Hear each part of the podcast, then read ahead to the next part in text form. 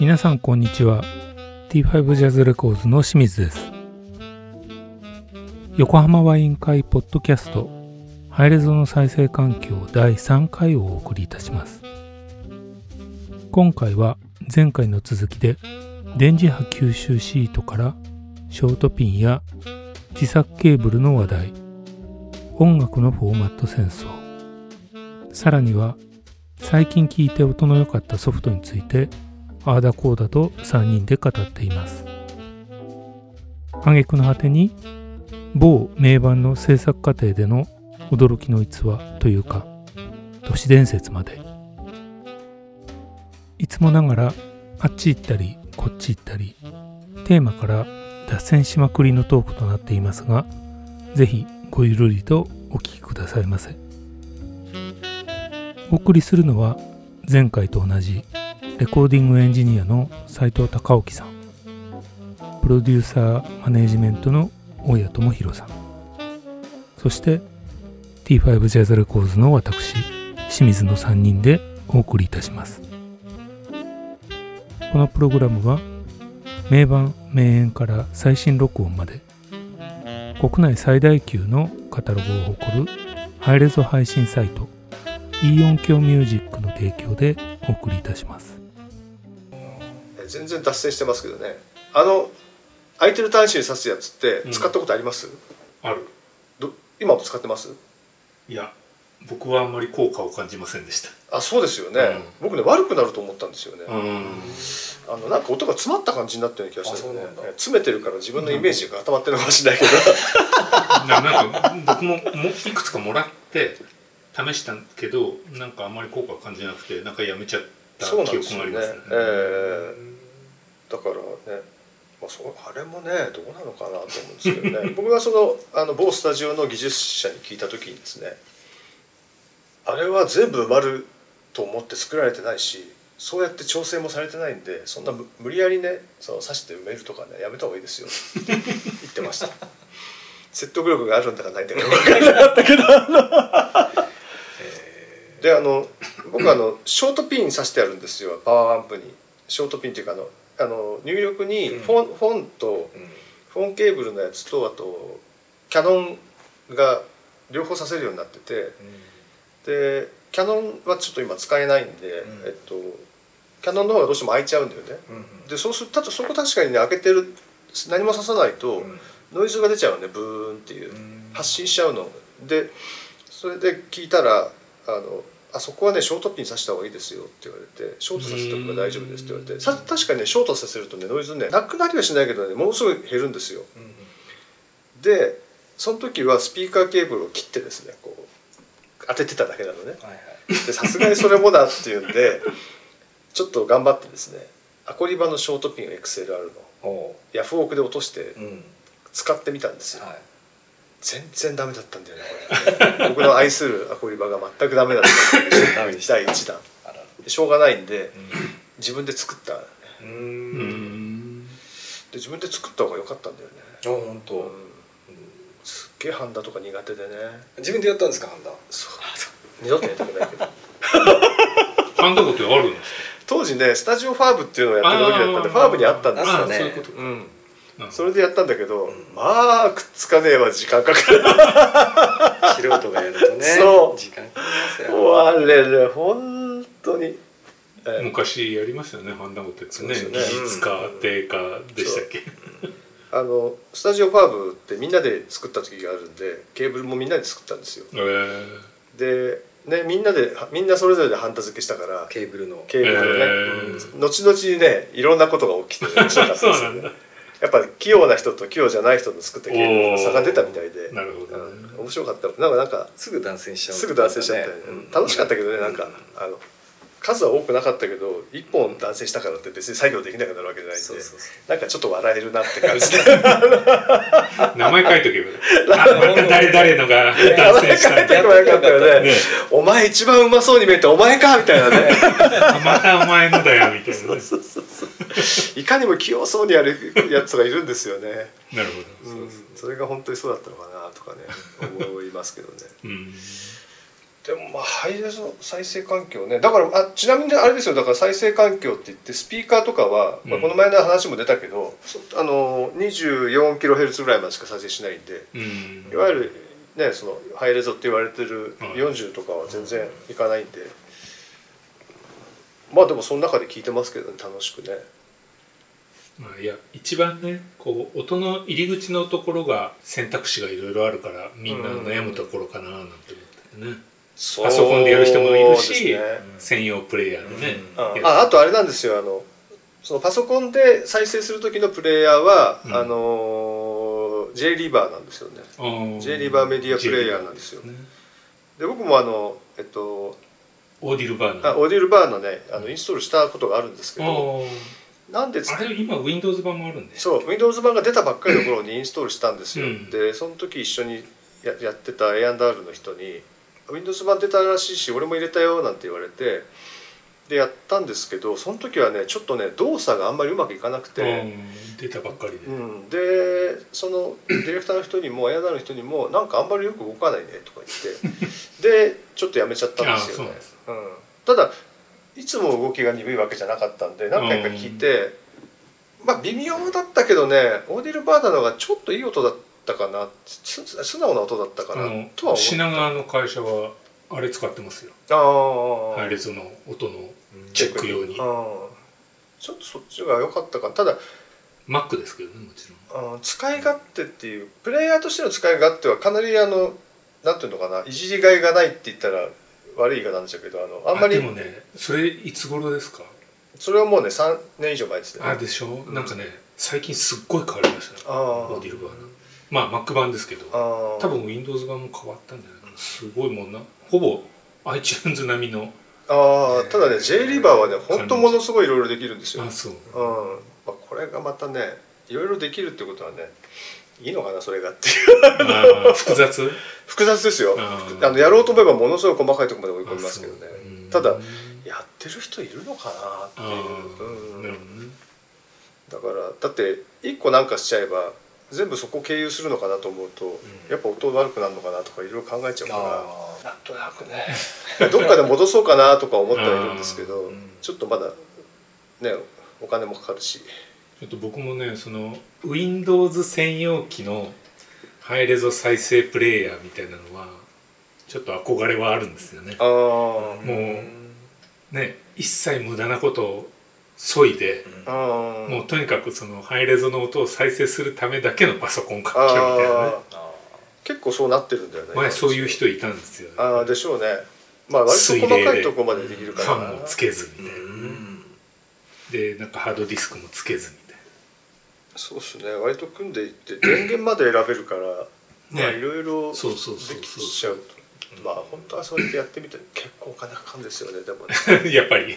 そううん。まあ筐体を考えなければ自分でそのなんていうんですかねその例えばなんだろうあのドスパラみたいなところにいて、うんうん。揃えていけばそんなにはかかんないですけどあそうそう。その人はそういう感じで自作してました、それでもやっぱり CPU を結構上げてみたいなねとこまでいくとやっぱり30万ぐらいはかかっちゃうんだよな、でも CPU ってこの間のね話じゃないけどいらないんでしょ別に。スペックは。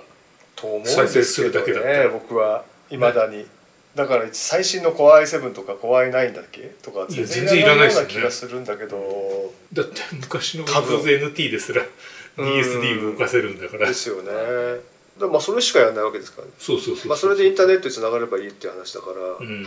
まあ Core i5 ぐらいでなんかやっておくと十分ですよねなっていう気がするんですけどね。その分電源周りとかにお金かけた方がいいのかな。ね。え斉藤さんはどうやって再生してるんですか？ね僕はないんですよ。家では？家では。あもう別に聞かない聞かないです。あそうプロツールスがリファレンスそうです。マニピュレーターマニピュレーターみたいな感じで、ね、マニピの僕がよくそのレあのたまにそういう話をする人もまあ山木さんなんだけど山木さんどうやって聞いてんだっけって言ったら「うん？ほらだって俺仕事場も一緒だからさプロツールスだよ」そりゃそうだよなと思って。笹井さんもそうだねそういう意味ではね。ハイレゾ環境って言ったらプロツールス。あそう自宅の、うん。あそう。そうですだただあのインターフェースがうん。RME だけ。まあでもいいなデザインじゃなくて、えだプロの人はそういう人が多いんじゃないかな。わざわざ別にシステムを組む理由があんまりないかもしれないですね。その要はノートパソコンにも入っててじゃあオーディオインターフェースどうしましょうかっていうぐらいなんじゃないですかね。ううん。んいやでもちょっとソフト気になりますね。再生ソフトね。あなんか、うあ Windows だとあの再生ソフトも再生ソフトだルーンっていうのがあるでしょ？あなんか名前聞いたネットワークだけどネットワークオーディオ系だけど。うん。そうルーンっていうのがすごい音がいいらしいんですよ。ん。ただね若干よ見てるとセッティングとか大変そう小難しそうでうん。ちょっとイライラしそうだなみたいなそうだからその難しさがねやっぱり結構配列はネックなのかなってね僕は常々思ってるんですよね。やっぱり聞き方がいっぱいあるっていうのは普及にとっては良くないんじゃないですか？そうね。だからアップルがすごいのは全部1個じゃないですか？そう常にね。アップルもうね。クリだクリックねクリックするとこだっていまだにずっと1個だし。それもかたくなにシンプルにしてるのはやっぱりもうそれしか選べないイコール分かりやすいっていううん。ことですよね。だって一番最初にパソコンを持って右クリックと左クリックあったらどうしたらいいんだろうと思うもんねやっぱりね、うんえこっちはこっちでこっちはこっちなの？え何何何何？みたいな話にやっぱなるから。まあそれにも同じパターンだと思うんですよね。ハイレゾって何、フラッグって何？アラックって何、わ MP3 はまた違うの？みたいなね。ハイレゾじゃないんだ。何？で何？みたいなね。だからそういうんでやっぱ普及しないんじゃないですかね。ねだって今までだって音楽聴くんだったら CD、まあ、CD だったわけですよね。CD と CD プレイヤー。それがいきなりオーディオねねコンピューターになったらドドドドドドドドってなんかいろいろ出てきて小難しいこと言って「何小難しいこと言うの分かる分かんないそんなことは」って言われて。だからそこが割とねもっと簡単になったら結構また普及がガッと広まるんじゃないかなとは思ってはいるんですけどね。そうですね。だからだからある種ねそのストリーミングでも何でもいいんですけど、こうね自宅のオーディオでもスマホでも例えば車で聞くカーオーディオでもね。全部操作性が一緒でうん。同じものをどこにいてもファッとスイッチポンって再生ってやったら聞けるってなればねまあしかもそれがいい音でって言ったら一番ベストな。まあそれベストですね。だから使い勝手といえばやっぱアップルはすごくてね iTunes っていうソフトウェアと一緒に、まあ、iPod もそうだけど、うん。い一気にガンって出してるね。だからどこにいても同じ操作性でどこにいてもできる今 iTunes 終わっちゃいましたからね。そうね。もう終わっちゃったもんね。ミュージックですから。ね。な なんだよそれみたいな。まあね。アップルはもうちょっと音が良くないとちょっと厳しいなって個人的には僕の僕は思うんですけど。やめちゃったからねもう。あのアップルミュージックも。ただああいう会社がそこまでやってくれたらいいのになとは思いますよね。そっちとやってくれないかなと思うんですがあんまりやらないやる雰囲気はないですね口では言いますいよね。やでもどっかでやるんじゃないですか、うん、出遅れてるからあんまり言いにくいんだろうな。だって納品はもう今全部24ビットらしいじゃないですか。あーそうなんだ。まあ一応全部同じあ形ののマスタード・ね。フォー・ iTunes ってやってるじゃないですか、うん。やってますね。あれ全部もうね24ビットで納品させてるらしいですよ、あのマスタード・フォー・ iTunes っていう企画を作っちゃうところとかは俺はちょっと違うんじゃないかなと思うんですよね。はいそこはそれやるとまたいろいろ問題が起こるんですよ。あの制作者としてはそこにお金かけなきゃいけないから、いやいやあれはちょっとねあのまあここの辺はちょっと P かもしれないですけど、うんうん。そうですもんね。うんそうですね。うん。うん。ロスレスじゃないんですよねあれね、うん違いますね。ロッシーらしいじゃないですか、うん。しかも何やってるか分かんないっていう、わそんなの最悪ですよね、なんで敷居上げちゃうのかなってただでさえ敷居高いのに上げちゃう。また上げちゃうっていうね、その、うんまあ儲けたいのかもしれない。独占したいっていうことなんだけどまあ儲けたいんでしょうねまあアップルなんかはねもう自分たちのエコシステムの中に入ってくんないとどうしようもないっていうスタイルだから仕方がないんだけどもうちょっとこうオープンになってほしいなっていうのは。まあそこはでもねフォーマット戦争だからどこのメーカだからそうですね。やっぱりソフトウェアが中心のところは割とオープンな感じなんで例えばこのポッドキャストを聞くにしても一番聞き僕個人的には一番聞きやすいのは Spotify だと思うんですよ。うん。なんでかって言ったら音楽プレイヤーと切り替えないでうん。聴けるから。ただその一点なんですけど、うん。他のものに関してはポッドキャストところに行かなきゃいけないっていうそのまあそうですね。不便さ、確かに。なんで iTunes で聞けないのかなみたいなねうん。聞けるのかもしれないけどであのすぐにはき僕には聞けなかったんですよね。うんだと切り替えで大丈夫ですけど、そうスマホ。スマホだとダメですね、うん。でっていうか Android あえだとないとアプリがちゃんと分けてますからね。ですよねで Android だとないでしょ。あの、えっポッドキャストアプリでポッドキャストアプリあのアップルのやつがないでしょ。ある、アップルのやつ？うん、あ要するに Android で使える Android に向けにアップルのポッドキャストってあそれはないでですすよね。それはないです。で Android にはこれ Google のポッドキャストあるけどこれは別にああの、まあ、必要ないっていう話だけどアップルのがあるわけじゃないしそのあれ今あるんじゃなかった？あ今あるのかな？確か。で Spotify だったら別に Android だろうがね iPhone だろうがそうですね。何でも統一されて。統一されてるっていう。うん。そういうこう方がいいんだけどね 個人的にはねね。使い勝手はいいと思うんですけどね。なんで別れちゃう？まあしょうがないですけどね。企業戦争なんでね。こればっかりはね。いや本当そうです。ねうーん PC のプレイヤーソフトね聞き比べとかしてみたいですけどね。微妙なんだろうな。この間全然話は変わるんですけど昨日うん？昨日かな？あのノラ・ジョーンズのあの新譜をねアナログ版で買ったんですよ、おおうん、で聞いたんですけど、はい。まあ、まだ1回しか聞いてないんですけどまあとりあえず1回聞いて、まあ、内容のことはさておきね音のことだけいきますけど。ああそうでその後に、まあ、Amazon Music HD でハイレゾ聴こうかなと思って多分あるだろうなと思って、で立ち上げて聞いたらあったんですよハイレゾで、うん。24ビット聴き比べたんだけど、圧倒的にアナログの方が良かったんだよね、圧倒的に、うん、もう全然質感とか奥行きとかが違ってまあやっぱりこうかあと塊になってこううんうんうん。でも別に団子にはなってなくて、うん。こう奥行きとかしっかりやってこう一個一個がかなりしっかりした形で出てくるんでへえ片やハイレゾはねものすごい横に広がってましたねガーって。それはストリーミング？ダウンロード？ストリーミングうん。あストリーミングか。フラッグのストリーミングです。ものすごい横に広がってて。まあ綺麗な音でしたけどねあのハイレゾは。やっぱり。うん。キラキラしてたけど。で横に横にガーって広がるものとどっちかっていうと縦にこう奥行きでこうガッてくる感じで、あでも今時って結構ねアナログレコーディングでもしてない限りはハイレゾとアナログって突き詰めていくとほぼ再生音と同じな気がするんですけど。再生装置の話かもしれないですけどね。うん。方式のね。うん。全然、まあ、その傾向は結構あるんですよ。ウィルコなんかも聞くと大体そんな感じになってるし。うん。質感とかこう一個一個のこう楽器のこうなんていうんですかね。成り立ちとか質感とか奥行きみたいなものはアナログの方が圧倒的にいいんだけどよくて。あと意外にこれ絶対さ幻聴なんですけど意外にワイドレンジに聞こえるのがアナログだったりするんだよね。でも絶対これは違うと思うんだけどでも出てる帯域はそうなのか。ー出てますよねうん。一応ね大圧倒的にワイドレンジ。でもそうあんでハイレゾはとにかくこうステレオ感がすごいですよね。そう。ステレオ感っていうのはああいうの？よくわかんない。いやステレオ感でいいんだよね、うん。こういわゆるステレオがハイレゾでなんて言うんだろう物がこう並んでる感じのステレオがアナログっていう、もう極端な言い方ですよ。するとそんな感じがこうあってね。CD とハイレゾは近いんですかねその音像の感じみたいなのは。CD はやっぱりね比べると、うんハイレゾと比べちゃうとやっぱり CD はもう中域重視でもう狭いレンジの中でドンと出てくる感じには聞こえるんだよね。あとあれですね。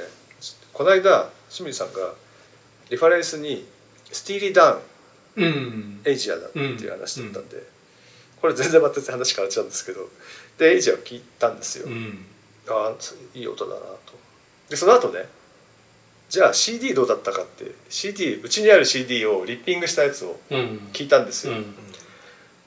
すっげえ音悪くて。あ悪いんですか？でどっかであれリマスタリングされてんだねきっとリマスターですね。僕はリマスタあれはー版ですね。SACD が出た時かなんかにリマスターされてるんですか？わかんないな。すごい違うのびっくりしたもん、今のが全然いいんだよね。あ全然いいですよ 全然いいあの。昔ので結構音悪くてびっくりあダメ。あ当時初めて聞いた時はちょっとショッキングなぐらいあのまあいい音っていうかまあハイファイだなと思ったんですけど。うん。いやーびっくりしちゃったもん。全然違うんだもんものが。楽しくなっちゃった楽しくなってバリバリ聞いちゃったけどね。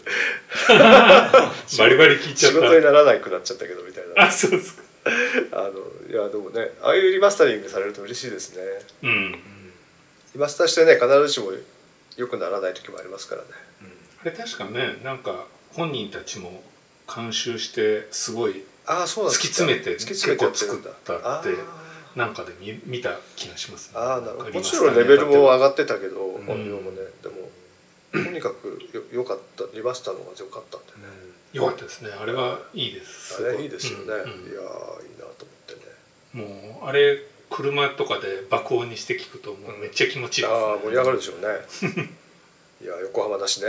首都高だとにはちょっとあの広がりすぎてるかなみたいなゴミゴミなるほどね。渋滞してる首都高にはね、あもう本当に。ね。いやーハイレゾでもそうね。みんなちょっとハイレゾの音源も聞いてほしいですけどね。そうですね。うん。ハイレゾのおすすめとかあるんですか？ああハイレゾのおすすめ。ね。これいいよみたいどうなんだろうな。どうなんですかね。な難しかった。ねハイレゾのおすすめか全部ハイレゾで聞いた方がいいと思うんだよね。あなるほどね。要するにその16年そう優等生的な発言。です、うん、優等生的な話になっちゃうんですけど。い イーグルスのホテルカリフォルニアじゃない。や。すべ総じて16ビット44.1のデータとか MP3 の321番上と比べてもやっぱりにきちんと24の96のデータで作ってあるものはそれを聞くのが一番歌の質感とかも特にうんわかります。いいと思いますけどね。それで作全然なんか僕ハイレゾとね縁のなさそうなアーティストでテイラー・スウィフトっているじゃないですか、え僕あの子の音楽ってええ。最初全然興味なくって。ー、ああそうなんですね。ほぼ聞いてなかったんですけど、えで視聴してもあなんか別にあんまりピンとこないなと思えったんだけど、え。ある時何かでハイレゾ聞いたらええあなんだすごいなこれと思って。それからねえー。ハイレゾで買って聞くようになって。ああそうなんですね。でつい最近も一番最初の「ラバー」ってあるじゃないですか、あれをなんかかみさんが歌詞カードみたいから CD 探してんだけどないんだけどって言うから「いやあるはずだけどどこだろう車の中かな」とかね。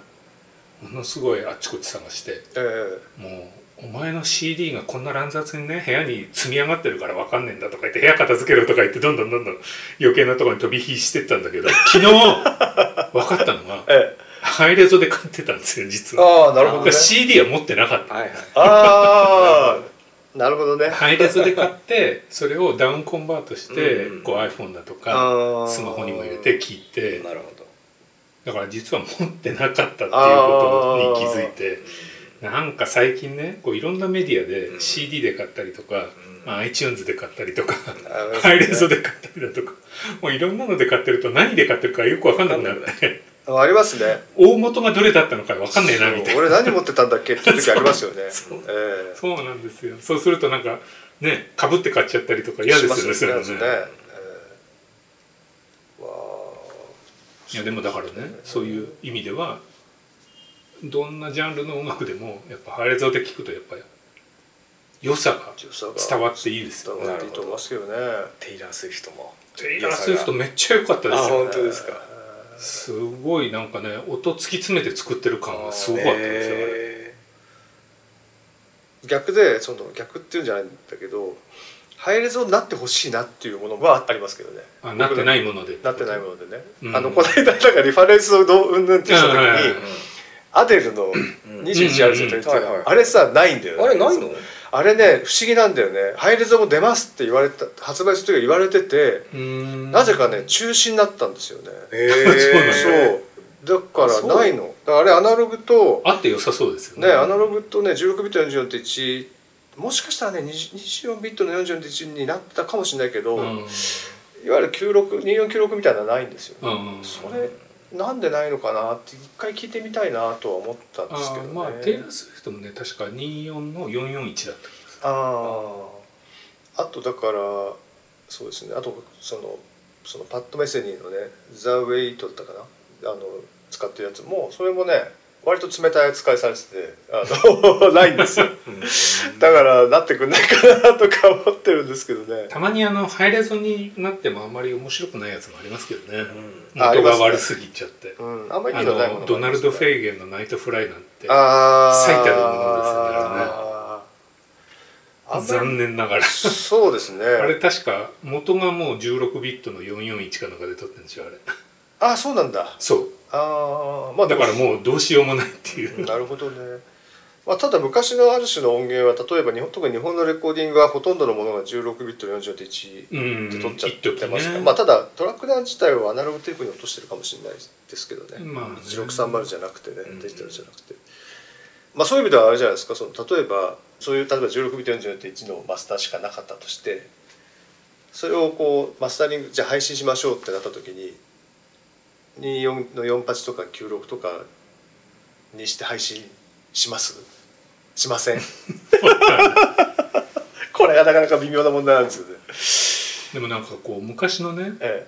あのあの頃ちょうどそのナイトフライの頃って多分まだデジタルがあまり安定してなかった頃だから、えうん。セーフティーでアナログ回してても良さそうな感じがするんですよね、まあ確かに。セーフティーアナログ回ってんじゃないですかね。ねえ。まあ、ふいそなまあ。だってあのグレン・ゴールドの1981年の,、あのバッハのやつ。うん。あれはセーフティーが見つかってうん。すごい話題になったんですよね。へー。で後からそっちのベースにしてうん。あのハイレゾとかあの SSCD とかいろいろ出てきたんですけあど実はアナログが回っていたみたいな。あそっかドナルド・フェイゲンデジタルレコーディングなのか。そうなんですよあれ。3324ってことですか？ペラペラなんですよね音が 3M とかなのかな？わかんない。だってよ3324じゃ絶対トラック足んなそうだよね。わかんないけどなんないかな。あでもそうかアナログでもあどうなんだろうな。そうでもないか、うん。聞いてる限りは。さっきの話題じゃないけど複数台で回してるとまあ2台ぐらいで回してる回してるでしょ。うねのは回してるんでしょうけどね。ねデジタルになってねテープ切れなかったから残念だったでしょうね。なんかドナルド・フェーゲンってあの SN を良くするために使ってないトラックを切ったっていう噂があるじゃない。本当？嘘。本当？え？うん。使ってないトラックをすごいね。何、切るっていうのはその要するにその例えばい例えば1チャンネルの、えっと、楽器が出てくるのが1分と2分、うん。1分1分から1分半その後2分。そこが、うん。そこが素がありますよね、うん。まあフェーダーでカット入れたりもするんですけど、あそうじゃなくて本当にゼロにしたかったからあうん。切ったっていうね、まあそこまでそれ物理的に切っちゃう。そういう都市伝説ですよ、えすごいね。ーそれでもテープ強度が落ちちゃうじゃないですか。歪んじゃうと思うんですねね。俺絶対嘘だと思うんだけど、ね。うん。俺はもう絶対嘘だと思うんだけどそう言われてましたよ。あのコンソールのねカットボタンをカ押せばいいットでだけだから。ねカットボタンじゃないんだっていうね。なんでかな。ココンピュミックスしてないってこと？都市伝説かなそれも。うんねえ。コンピュミックスしてなかったらカットカットその場で入れなきゃいけないそれはそれで大変か。まあでもまあできますけどね。うん。切ってたかな。うんだってテンション結構かかるからかか絶対るから危ないよね危険です危ないうん、あなただけってことになっちゃうもんね。うん。うん、やっぱ嘘だと思うんですけどね。うん、いや面白い。そうですね。ちょっと時間もいい感じになってきましたから今日はこれぐらいにしておきましょうか。今日これぐらいしておきます？ちゃんと内容あったかな？わかりませんどうねでしょう？ちょっと。どうなんだろうな。いい音響さん喜んでくれるかな？まあそれは意識してもしょうがないんでね。ね。喜んでくれると思うんですけど。そうですね。ええ。まあとりあえずじゃあ今日はそんな感じではこんな感じで。はい。はいお疲れ様はいでした。お疲れ様でした。ありがとうございました。ありがとうございました